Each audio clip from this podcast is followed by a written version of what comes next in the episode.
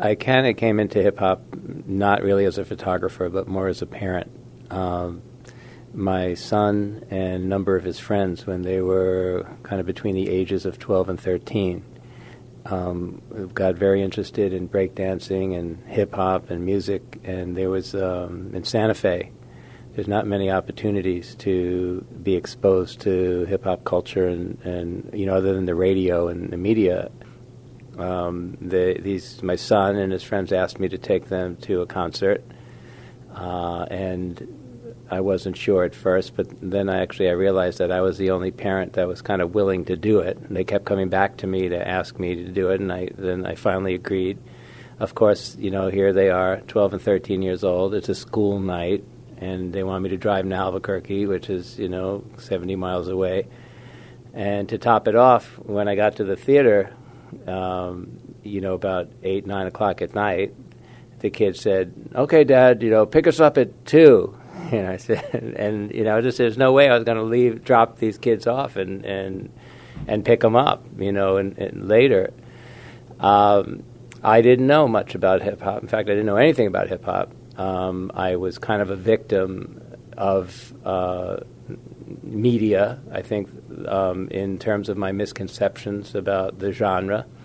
Um, I had no understanding about the differentiations between gangster rap and hip hop um, what goes on at these things. You know, is it violent? Is it scary? Are they going to something going to happen? You know, what is the extent of drug use and you know just all the things I, I read about in the paper.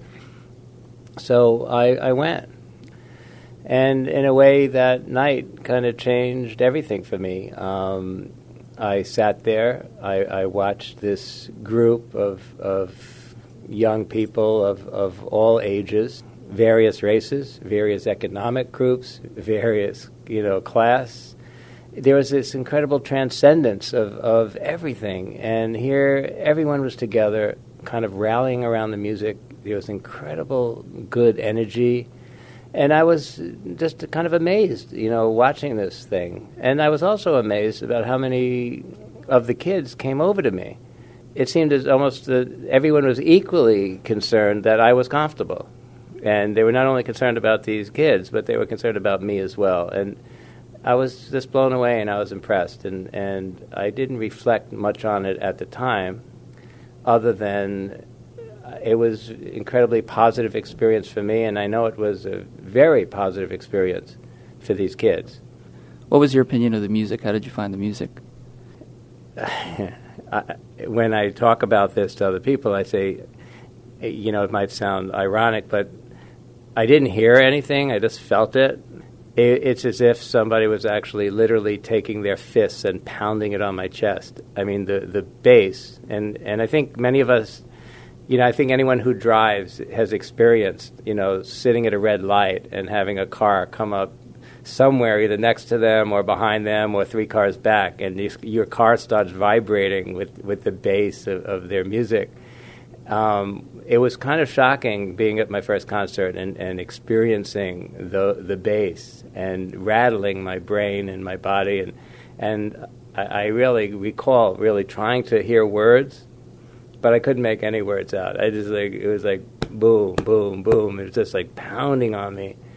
Um, but I loved the rhythm and I loved the beats and I and I and you know you know your head your head starts nodding right away you know whether you could hear the lyrics or not of course the lyrics have, have grown very important to me and, and in fact the lyrics have a lot to do with, with why I pursued the the photographs there's a lot of there was a lot of difficulty getting permission and and you know where I could really work freely. In those first few concerts, I was I was maybe working a little more surreptitiously. Um, I was grabbing pictures, so to speak. You know, shooting quickly, feeling I didn't have like all the time in the world, and I better shoot now because I'm going to get you know thrown out of here or something like that. But it wasn't until actually there was open communication between myself and the theater and the artists and I was kind of given this, um, just really kind of amazing, this you know total access, um, especially given the fact um, that I, I don't know if you realize it, but I, I only work from the stage. And, and when I actually decided early on that I was going to do this work, part of that decision was that I wanted to try to photograph from the point of view of the artist. Um, and most other images I've seen, um, which is mostly in magazines and things, you know, they're basically taken from below the stage, and you know, they're basically pictures of them. And I really w- wasn't interested in taking pictures of them as much as I was taking interested in taking pictures about them and about the music. And the crowds are so fantastic. I also wanted the crowd as my background rather than the stage as my background.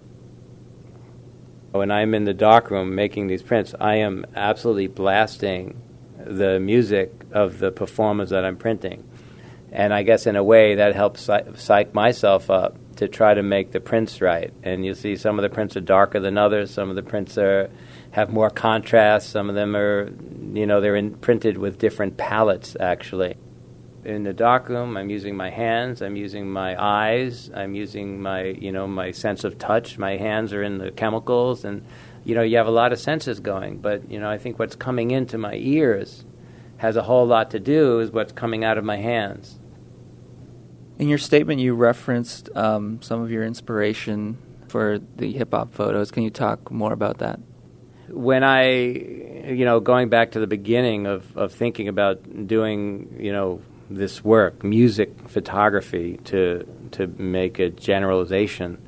Um, again, my training really was, and I don't use this word to be um, a snob, you know, but my training was kind of more into the fine art aspect of photography, and I was trained very traditionally, you know, more within kind of the Ansel Adams approach to not only you know control over exposure and development, but also making prints that had a certain look and a certain feel, and that usually translated into you know images having to have 154 shades of gray and detail in the whites and detail in the blacks. And you know there's this prescribed formula on how things needed to be and, and in a way that was my training.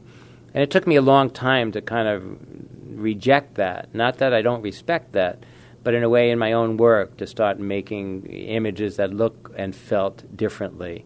And, and the work that I turned to was the work of the photographer um, named Roy DeCarava. The a book that he did in the 50s, it's a book called The Sound I Saw. It's a book of jazz musicians and jazz photographs. And, and that was the book that I not only turned to then, that I continue to turn to, and in making the prints for this exhibition, I, I turned to it again and I sat with it uh, long and hard before I went to the darkroom and crafted uh, the, the prints for this show. Um, in a way, that body of work gave me the, the artistic strength to make some of the prints um, quite dark, some of them, you know, too contrasty, less contrasty, to work with the palette in the way that I did. Um, you know, it was comforting to me to be able to turn to that book. It did give me artistic strength to to to to pull this off in a way. It, it to to not only say, you know, this is something that I think I can do and I think I can try, but it also gave me guidance in in the actual individual prints. They're they're very much um, from his inspiration.